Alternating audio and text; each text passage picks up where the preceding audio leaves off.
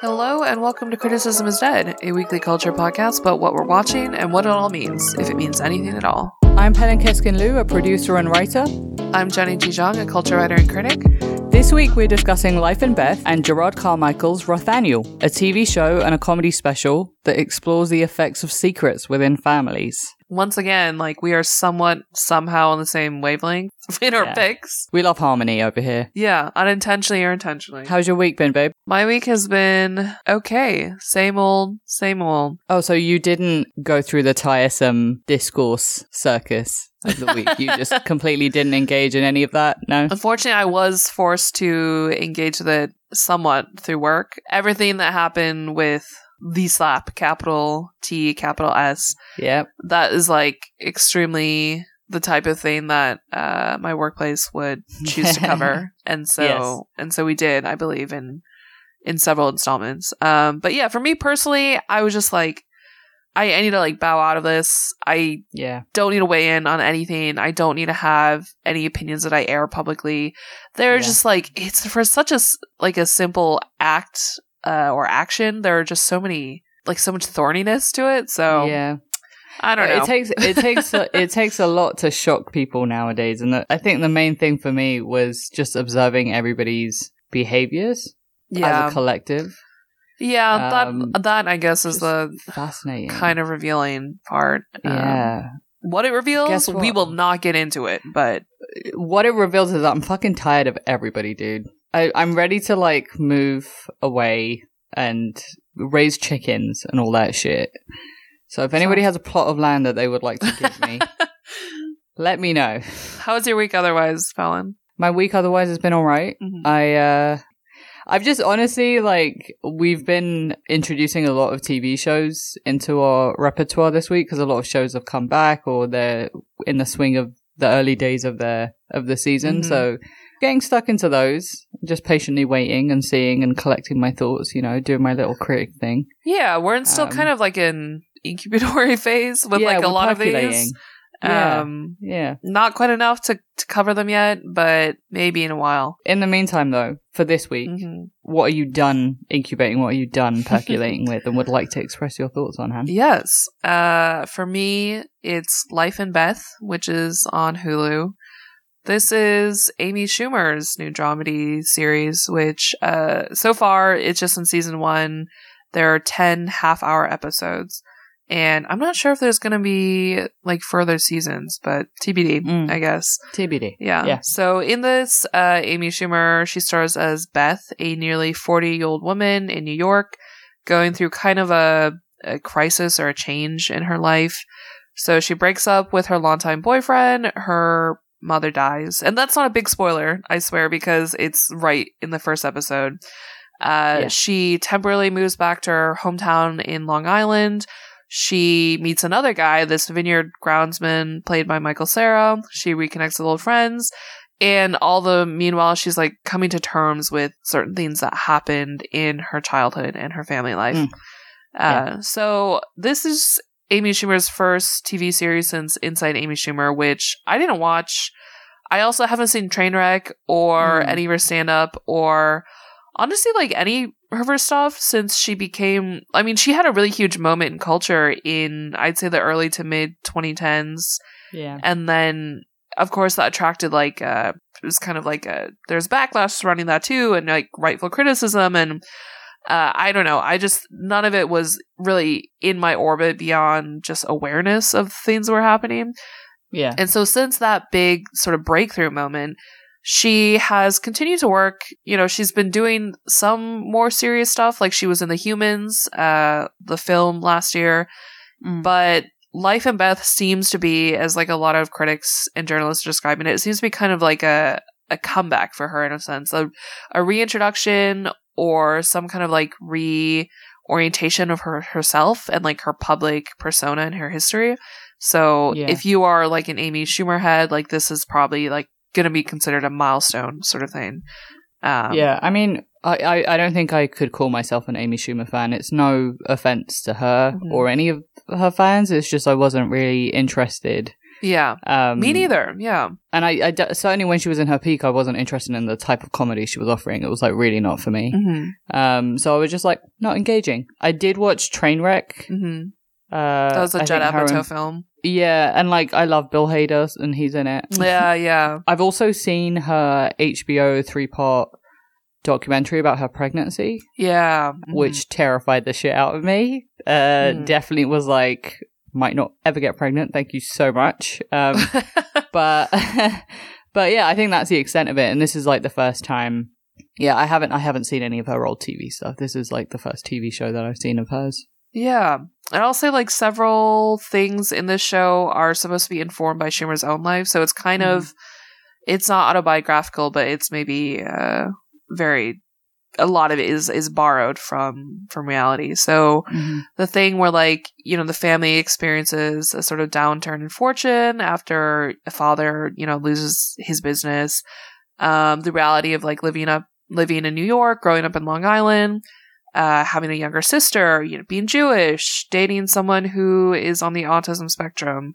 Uh, all of Mhm. those are sort of taken or inspired from uh, Amy Schumer's own life. So it Yes, is supposed to be a very personal kind of thing, a more grown up kind of thing.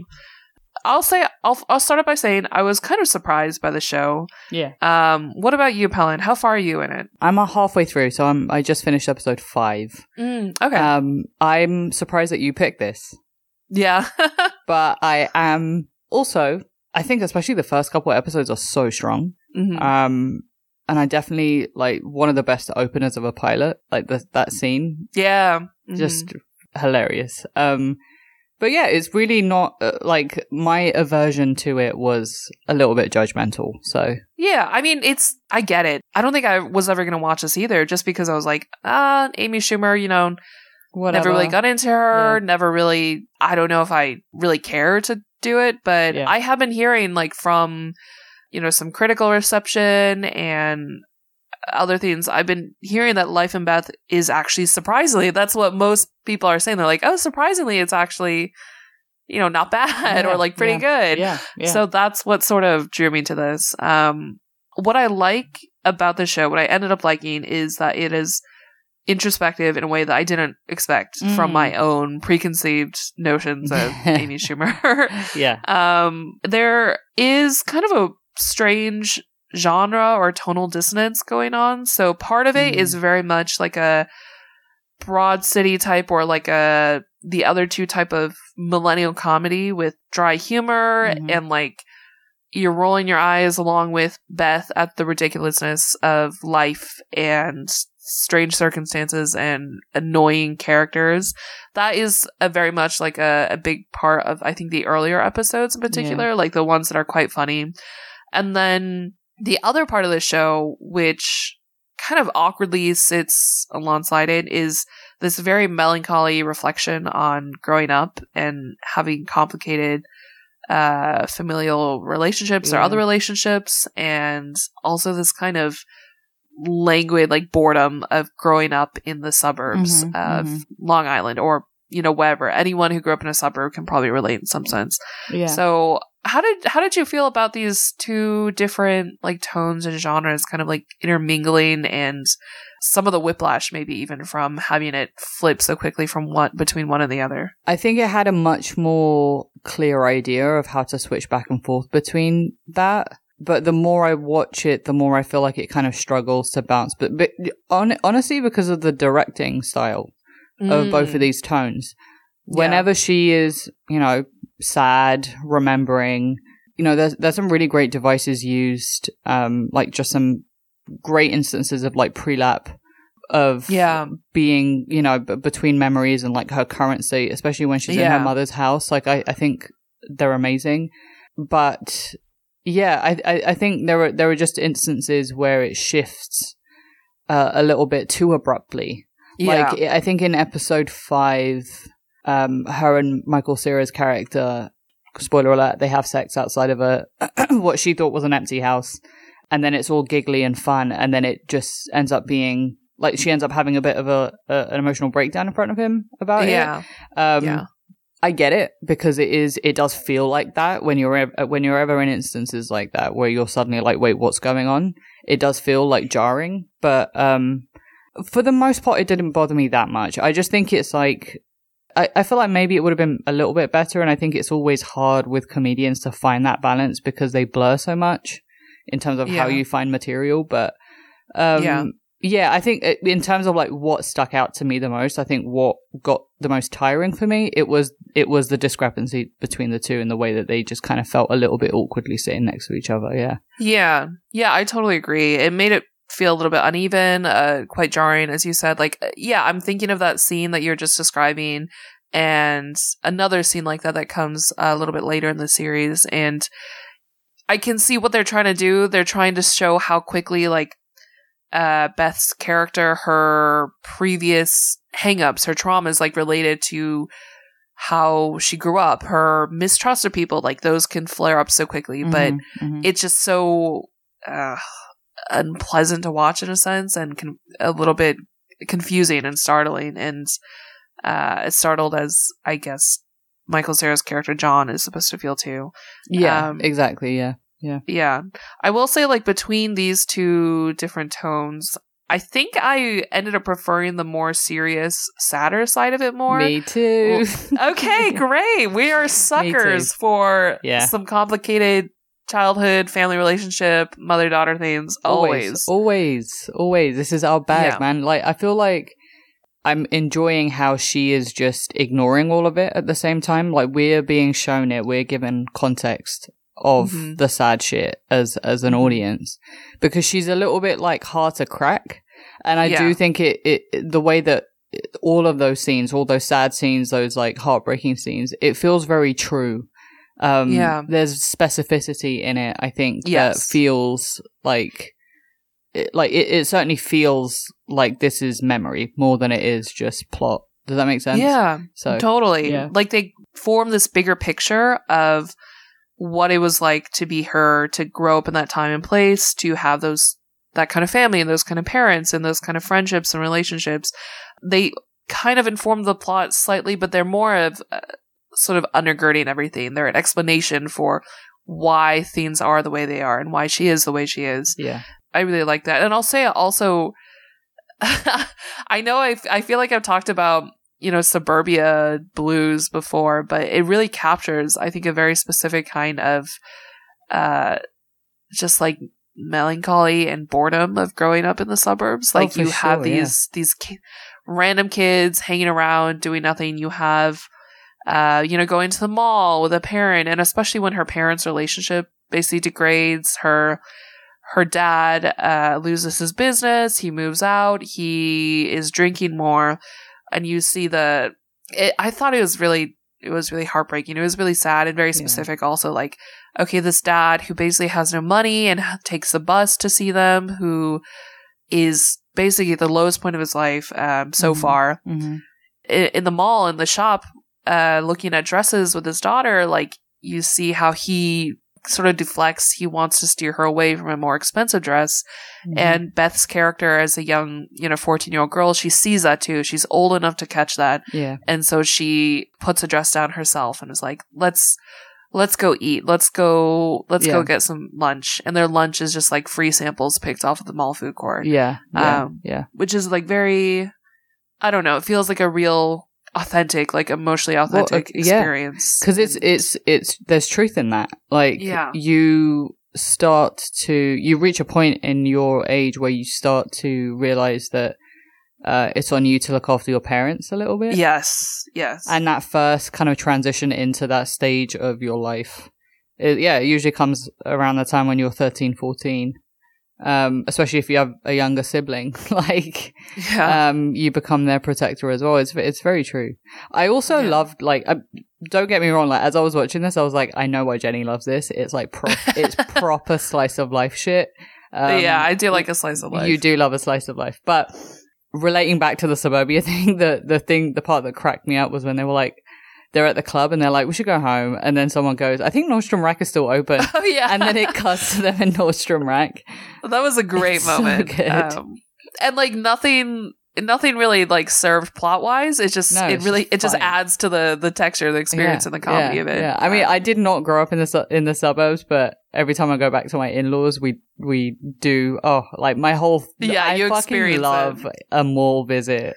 Any and all hours, bitch. More, fucking love malls. The best thing to come out of American late stage capitalism. I also like the this what they did with um the mom because that's also Mm. very important to uh Beth's upbringing and how she processes things and how she has relationships right now. Yeah. I wish that the mom had stayed alive longer I in the current iteration. Yeah. I get why they killed her off so quickly because it sort of had to set into motion like all these events that came after it. But Yeah. it just it seemed like a shame that something that is probably the heart of uh, a lot of her trauma or her issues. Yeah. It's taken away. We we don't really get to spend any time with it in the current age. Well, here's the thing. All right. So usually when you're writing a TV pilot, the end of your pilot basically means the beginning of the series. Like Yeah, the very like last the ins- scene. yeah. Inciting incident. yeah. Well, beyond the inciting, it's like this is my life now, and I get it because like the last scene of the pilot is when she finds out that her mother has died. But my gripe with it was that Mhm. um it's very not like her relationship with her mother like she doesn't really deal with it like i think episode 2 you kind of get the background with through the flashbacks Mhm. but there's no specificity in her and her mother it's more about the house and it's more about her uh, teenage years. And it's like Yeah. she doesn't really get around to it until yeah episode 5 with that scene that i was talking about because she's like i can't turn out like my mother. She hasn't mentioned her mother. She also hasn't don't get me wrong it's part of her whole character that she doesn't um cry about her mother or doesn't talk about her mother. Like we get it. But it, it- like five episodes where she doesn't deal with her mother's death really like no, it- I totally. I, I just I it, there was just something off with that, including her sister too. I think that was my like I I didn't understand what their mother really the significance of her was for either one of her daughters. yeah. For like at least yeah, I mean I'm gonna watch episode six onwards, don't get me wrong, but uh yeah, like up until now I'm just like, can we are we not gonna circle back to her mom, like at all? Like Her dead mom again yeah. because i was led to believe that so much of her life was rooted around her mother like the pilot really drove that home so I yeah. I extremely agree. That is one of the the weaknesses I think also. It so these childhood flashbacks, these ties back to their past are so important, but it really takes a while to work up to them and to yeah gather enough to accumulate enough for there to be any significance. So it they really don't start showing all of their hand until episode 5, episode 6, episode 7. Mm-hmm. yeah And yeah. I kind of get maybe what they're going for. They wanted to slowly build it up, slow reveal, accumulation, but it just takes too long for Yeah. a TV series that is yeah only 10 episodes long. Like I I'm able to appreciate what happened because I'm looking at at it now from the perspective of someone who watched all the episodes, yeah, but yeah I can see like definitely some people would probably just quit before they get to that point because it is too long to ask Yeah. a viewer to to wait that long to get to the meat of it. yeah And there isn't like some very good resolution either. I'll say looking at the how this series ended out. Like she Hmm. doesn't really grapple with things in a more emotional level or Mm. uh, a deeper like psychological level. right The end is kind of a happy ending, but it seems a little bit more surface level. Like some of the very persistent issues are not really addressed by her and maybe Right. they're going to save that for a future season you can, i can never really tell which is something i hate about these like Yeah. one season shows that that i no one knows if they're going to get a season two or not yeah um Yeah. but yeah so you may be a little bit disappointed uh, as i was by how some of this pans out also Yeah. but overall i think there are definitely some issues especially like uh structurally direction wise and even writing wise um Mhm, mhm. but I did really appreciate the real flashes of thoughtfulness and emotion, which again I was surprised by. Uh, Yeah, as this is sort of a a vehicle for this kind of thing. And now, speaking of using comedy to get into serious issues, uh, what did you watch this week, Pelin? so this week i watched jerrod carmichael's latest comedy special or jared as i like to call his british twin that lives lives in england. No. Are you familiar with gerard carmichael as a comedian? No, I don't know if this is a on brand or surprising about me, but I basically don't really watch any stand up, any comedy specials. I don't really follow any comedians in particular. Mm-hmm. So I definitely had heard of the Carmichael show, but I Right. just like wasn't really aware of Jerrod Carmichael as a comedian, as a performer, or right. Yeah. any specifics about him. Yeah. So I'm also I know of him. I've known of him. I think comedy specials, you have to catch me at the right moment for me to watch one. Mm. Like, you know, whoever whoever I personally like, I'll I'll watch it. It's fine, but like you'll never catch me talking about it. So this is a rare occurrence. um, I think the last time we actually did this was probably Bo Burnham's film. yes, yes. Um, so speaking of Bo Burnham, he actually directed this comedy special. It's the second comedy special of Carmichael's that Bo Burnham has directed. Mm. Um, he did his previous one as well. Uh, but this is on HBO. It's a smooth 55 minutes. Yeah, I, I So- appreciated that. You love that. but I think it's like worth going into this cold if you're not a Carmichael fan. Um, Mhm. Totally. or don't really know much about him. I think this is a good primer. So what were your, what were your takeaway thoughts on this comedy special? Well, without having any like prior knowledge about Carmichael as as a person or performer or like his style, I was struck by how, what a good storyteller he is. Yeah. Um, like the feeling of this is much less what I would expect uh, from like you know a stand up set, a, a stand up comedy special. Like someone's literally standing up riffing on Yeah. jokes, like punchlines, everything.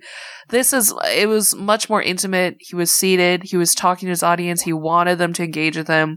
He was almost telling the story of himself and his family yeah. in a way that often wasn't even very funny. Like there are whole stretches of moments without a single laugh because he wasn't telling a joke. He was just telling his story. Yeah. And then he would come with a punchline and, you know, that would, that would provoke laughter. But Yeah. yeah, it felt like a much more intimate form of, uh, personal storytelling in a sense. Yeah. And not to, uh, project, but I think this guy has a lot of British sensibilities. um, Tell me more. Tell me more. it I don't know what I that mean- means in terms of comedy. Well, it's like you find the laughter in the darkness, right? And Mm. I, I know that that's just like a universal comedy rule, and it's like depressing things are right next to hilarious things. They are Mm. siblings, if not cousins, in the comedy world. I get it, but I, ju- I just think that his delivery, like his dryness, Mm. um, but you're right. It is it is very very intimate. Like they they shot this at the Blue Note Jazz Club in New York. Uh, Mm. shout out to Bo Burnham. Uh, very good job directing this. I would say. Mhm. Um, it starts off very like Carol esque, where it's like snowing. Yeah, yeah. soft lights and.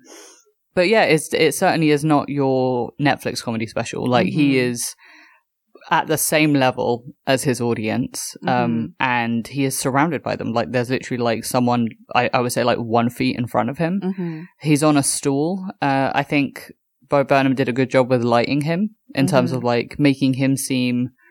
I think it was uh, Catherine Van Arendonk who said that it was like he was under a microscope for the second half of it. Mhm. I agree, but I also think it was trying to communicate like isolation Mhm. um, or feeling lonely. And I think it did a good, he, he did a good job of, of doing that.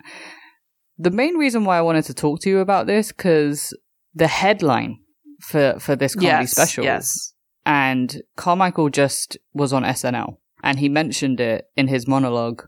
He comes out in the Yeah. special, Mhm. like halfway through his set, he comes out to his audience and obviously to the rest of the world because he, he was closeted before, like we had no real inkling. What do you, what do you make of that?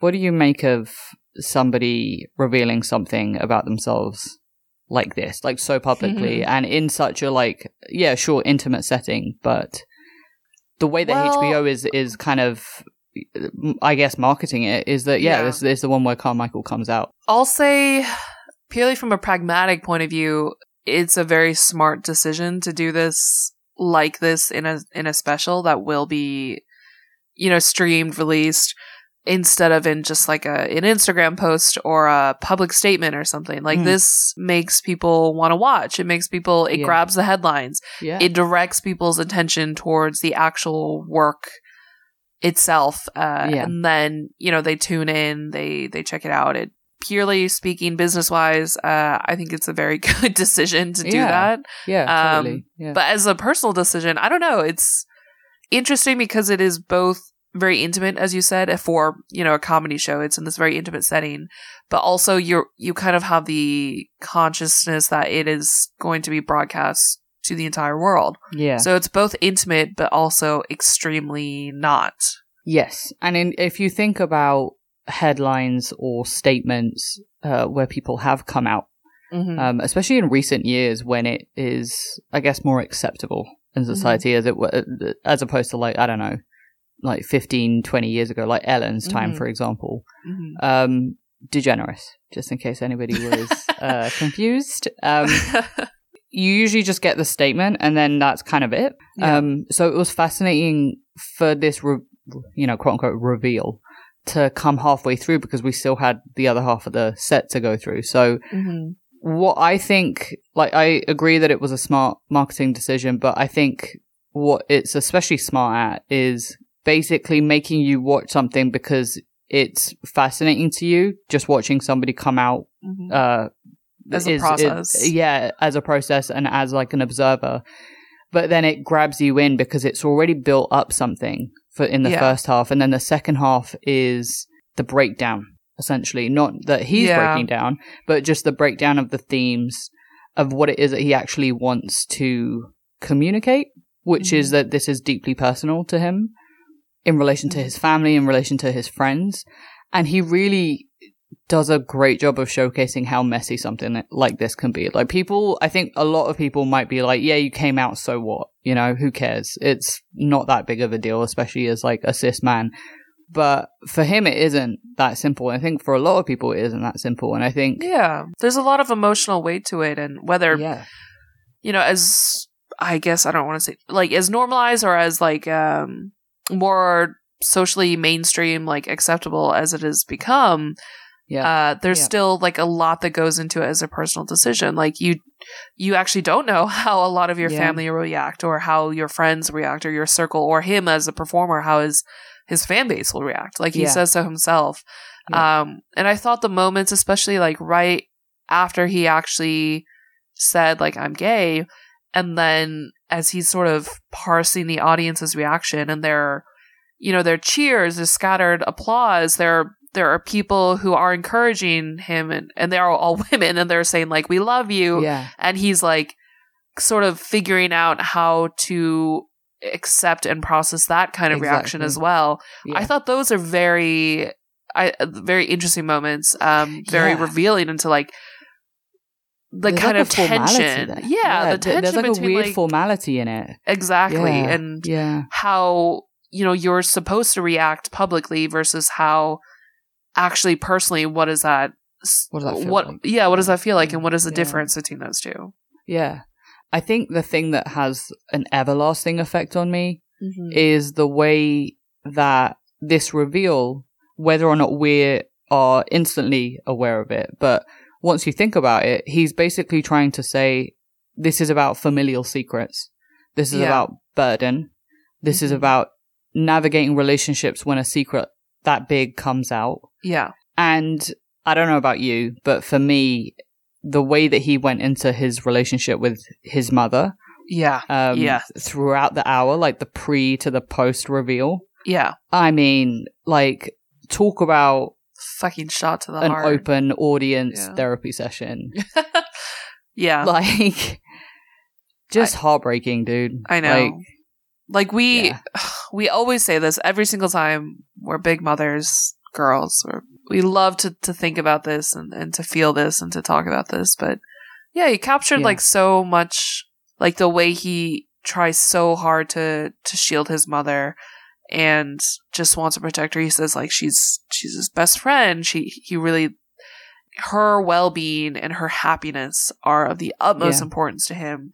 And then Yeah. in the second half, of course, it the, it's the question of like, does his truth, his coming out, that actually like does that actually maybe affect her well being and her happiness and how she Yeah. feels about him and how potentially she's never going to get over it. And that is Yeah. what is the most heartbreaking thing about it for him. yeah. And the way that now she has shut off a part of herself Yeah. from him. hmm which never obviously never happened before and it haunts him because he knows that because he has that trait of being cold. Mm. Um, and and show and like the when he said like I wish you would just show hate, like I wish you would like kick me out or say that she was never going to talk to me again. At least that's something.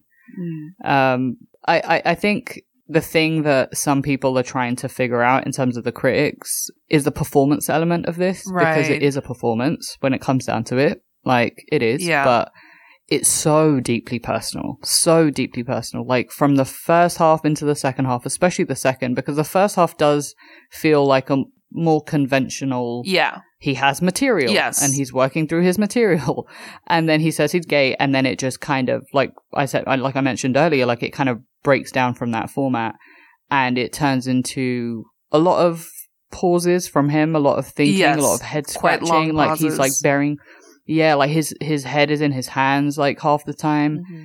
and he admits as much. He's like, I really didn't have anything planned for after this. Like, so this is, we're just going through it. And I'm trying to make jokes, but, you know, Yeah, and like at least, you know, five, ten minutes of it is him answering questions from his audience directly. Like they yeah. or they they comment on things, they encourage him, they'll be like, you know, give your mom some time and he has to then react to that.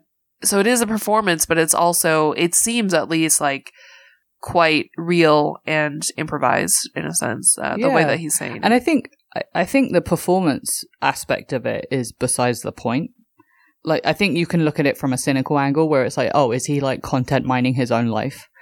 Is he trying to like, you know, catapult himself into a different level of fame using this coming out story and like using his family and using his mother even to get him there? but that's that's what all comedy and I mean, like any create- any like- creative work, yeah, like any creative work, yeah, whether it's um you know personal essays like or or you're David Sedaris, you're writing essays and books or memoirs or yeah, or Amy Schumer, like even if it's not strictly you know autobiographical or non-fictional, it's a fictional work.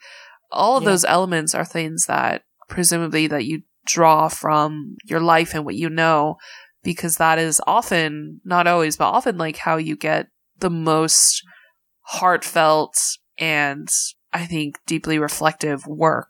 I mean, good art is specific, and in its speci- specificity, it becomes universal, right? Yeah. I think we've said this before. It's just like I think with this comedy special, it's besides the point whether or not he was trying to use any anybody for anything, because I think it's true to him, mm-hmm. and I think it's true for a lot of people. You might not have come out as gay to your mother, but you might have told her something that shifted your relationship forever. And then how do you grapple with that? You know, how, Mhm. how do you deal with this newfound dynamic between two people that I guess are, are some of the most intimate, like the most intimate relationship you're going to have in your life is probably between your mother, if you're close, Mhm. you know?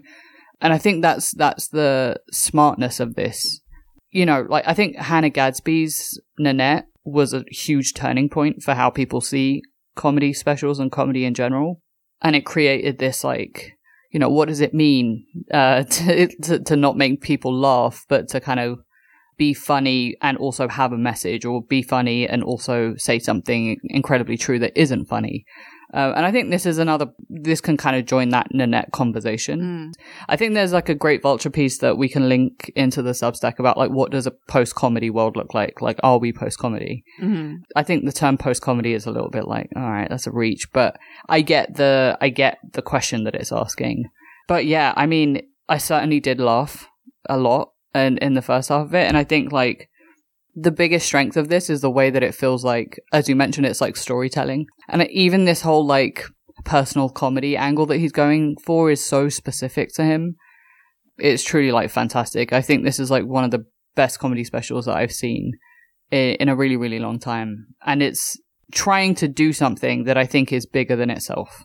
And I think just to kind of leave off, uh, in terms of like why I think you should watch it, the fact that at the end there's no real resolution is the strongest part of this. Mm. Because that's, that's what these relationships are like, like between family. It's heartbreaking, but there's the truth in that. Again, I feel like comedy is truth. And this is a perfect example of that. Mhm. Uh, today in Culture Notes, we are going to briefly talk about Bruce Willis and some of his favorite work, or some of our favorite work of his throughout the years. So, Bruce Willis, Yeah. if if you don't know, it was recently announced uh, by his family that he is going to be retiring from acting because he has uh, a condition called aphasia. Basically, it's a cognitive disorder. It affects his ability to communicate, like memory lapses. Uh, often it occurs in people who have had strokes. Basically, it makes it makes it impossible for him to, you know, film movies any longer, have, practice lines, like be able to be Yeah. on set, all these kind of things.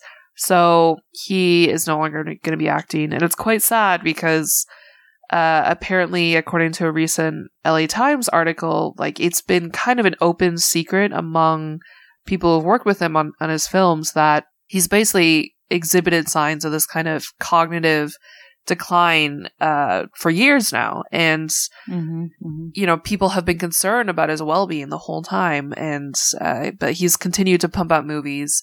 And this sort of brings a new understanding to kind of the i guess the running joke that he keeps winning razzies because everything he's been doing the past few years are like to direct to video sort of shit Mhm. films um Yeah. so this kind of brings a new understanding to that and Yeah. it's quite sad It's incredibly sad. I think like the main upsetting thing about this entire like news cycle that's going on with him is like you know for for people like Jenny and I f- like for many people for many many millions of people around the world like we grew up with Bruce Willis. hmm He ha- ha- has always been the shrewd action star. yeah And I think, like, for the most part, I'm gu- guilty of it. I kind of forgot. Like, he, he just kind of stayed in my mind's eye of, like, from a moment in time. yeah yeah And I think I didn't even realize that he was making direct to video films. right So then when this was kind of revealed, I was like, oh, that's what he's been doing. Like, I had no idea. I didn't know the whole Razzies thing.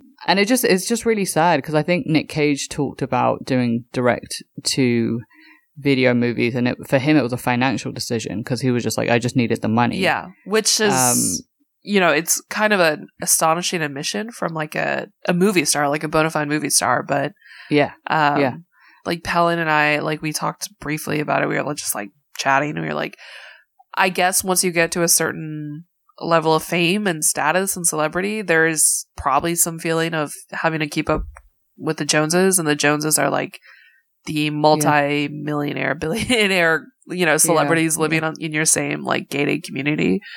And like every single movie that you make is a gamble. Yeah. Like you're essentially you're essentially a, a kind of like an investment banker where you have to make a good deal, you have to make a good call. Otherwise you're fucked and you lose respect from your peers and Yeah.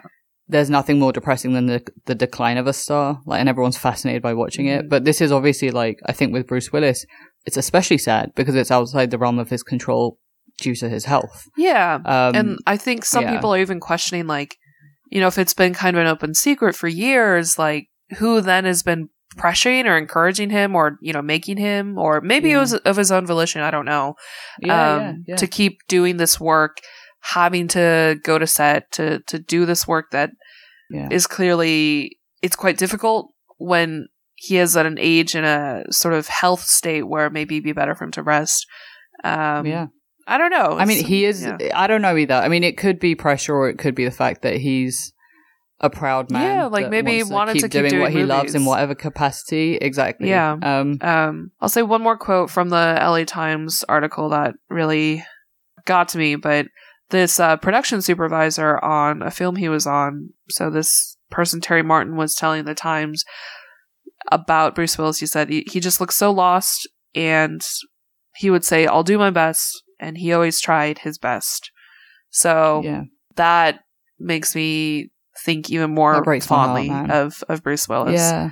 But Yeah, man. yeah, what what are some of your favorites from his career and throughout his years, Pelin? Oh man. I mean, just to like memorial, like this guy hasn't died. Like, yeah, he's alive. He's alive and hopefully doing alive. well. Yeah, like he's still so young, like he's 67.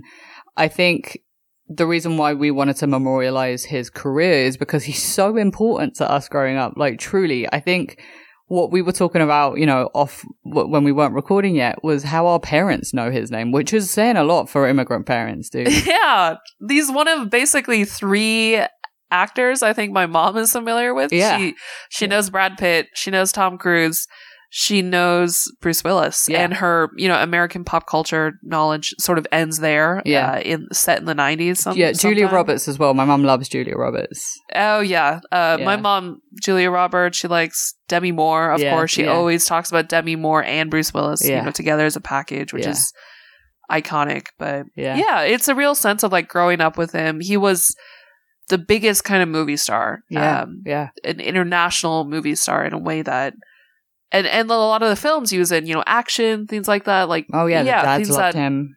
dads, like people who even if there's a language barrier, they could watch something he was in, they would still understand it. Yeah. Yeah. Um, so that's sort of the significance that I guess he had in mind Yeah. in, in our childhood, like Yeah. like growing up. Yeah. Um, I mean, I wasn't really like a big Die Hard fan. I don't think I even remember that film anymore. It- I watched it so long ago.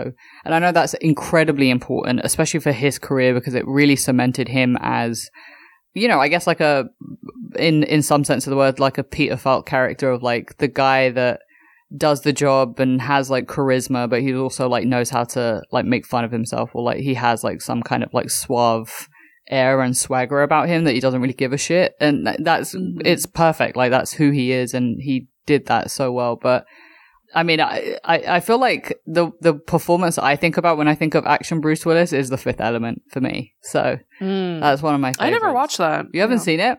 No. Oh my god, it's such a moment. Oh my god, Jenny, please don't kill me, babes. Come on. All right. Uh, How about you? definitely his most iconic film to me is The Sixth Sense. Oh, yeah. Maybe because that's the only one I'm like actually cognizant of having watched uh, Yeah. multiple times. Yep. Um, but Yeah. yeah. he was just he was such a warm character, and Uh, I think acting uh, too. Like it wasn't just yeah. action; it was like full on emotional acting. Yeah, Yeah. yeah. There there was depth to that. It really made me, you know, like this guy, and I I guess I kind of projected that onto his like uh, personal self as well. Yeah, but who sure. knows? Yeah, But definitely, The Sixth Sense is a is a big contender for me. yeah, Uh, another one from more recent years is Moonrise Kingdom, Mm. uh, which is. I think I remember at the time, like maybe people were a little surprised to see someone like Bruce Willis in a Wes Anderson film, but you know he was great in it. He doesn't even like stick out as like a a sore thumb in, in a Wes Anderson film. Like he really Yeah. fit fit in very well, and I'm glad he was able to take on a project like that. yeah, yeah, Um, for sure. yeah. I'm- what I'm- about you, Pelin? I mean, I'm I'm a huge, you know, when you get to be a big of a star as he was, especially in the peak of his stardom, Mm-hmm. um, cameos, bro, cameos were the one. Oh my god. he had god, so many cameos. he had so many cameos, and the the top two for me are uh, the player, uh, one of the best Mm. films about Hollywood in general. Um, he played himself in that. um, but then obviously Ocean's 12. Like he played himself in Ocean's 12 as well. And that Mm. whole bit in that film is one of my favorite things. Um, yeah, yeah. I really like that conceit that they they pulled off, which is not the easiest thing to. to No, do, it's but- not easy at all. I remember watching it with my parents and they were really confused. They were like, wait, because it's also Julia Roberts. Everyone's mistaking Yeah, her to be Julia yeah. Roberts. And my mom was like, what is going on? And I was like, like, isn't she Julia Roberts? yes. don't worry about it, mum. Um, Ocean's Eleven, Ocean's Twelve, like also big uh, immigrant international parent films. yeah, they love, they love a heist movie, bruv. Oh, yeah. yeah. Me too. Me yeah, too. gotta love it. But I think the main thing is just he has given us so much, man. Like I think Bruce Willis is honestly. It's very rare that we get to memorialize someone like before someone's career before they've died, and I think it's sad the way that it's played out. But I don't, I I don't come from a place of pity. I'm just sad that he can't keep doing what he's doing. Um, Yeah. But he has so left glad, us so much, man. Yeah, Yeah. and I don't know. I think it's also healthy when people get to retire. They Uh, they get yeah. to make make the decision yeah, to dude. retire and enjoy whatever the next 10 20 years or whatever in their life and yeah, I mean, movie making, uh, being an actor, it's still a job that you definitely Yeah. need to hang it up at some point. You know, like you need to relax and like try and live your life I wish I wish Bruce Willis Bruce Willis if you're listening to this which of course you are uh. I, I wish you the best Yeah. and happy happy times with your family and your Yeah, loved ones and Yeah. yeah. just just keep rolling along you you you did great work for us uh You've done so much for the us- culture, bro. in the world Yep. yeah Yep. and so we thank you for that Yes, exactly. So if you have been watching anything that you think we should check out, and you have no idea, we're watching so much. But please let us know at criticism is dead at gmail.com or just at us or DM us at criticism is dead, all one word on Twitter and Instagram. For extended show notes, including links to everything that we've been talking about and more, subscribe to criticismisdead.substack.com. As always, we thank you so much for listening. Uh, please keep watching Pachinko, Atlanta, Winning Time. Possibly winning what's time. coming down the pipeline. Possibly, possibly. Maybe. Um, and tell a friend about us if you if you like hanging out with us. Maybe they'll like hanging out with us too. In the meantime, please rate and review us on Apple Co- Podcast for five stars, and we will see you next week. Bye. Criticism is Dead is produced by Pelin Keskin Liu and Jenny Ji Our music is by Rika. Our artwork and design are by Sarah Macias and Andrew Liu.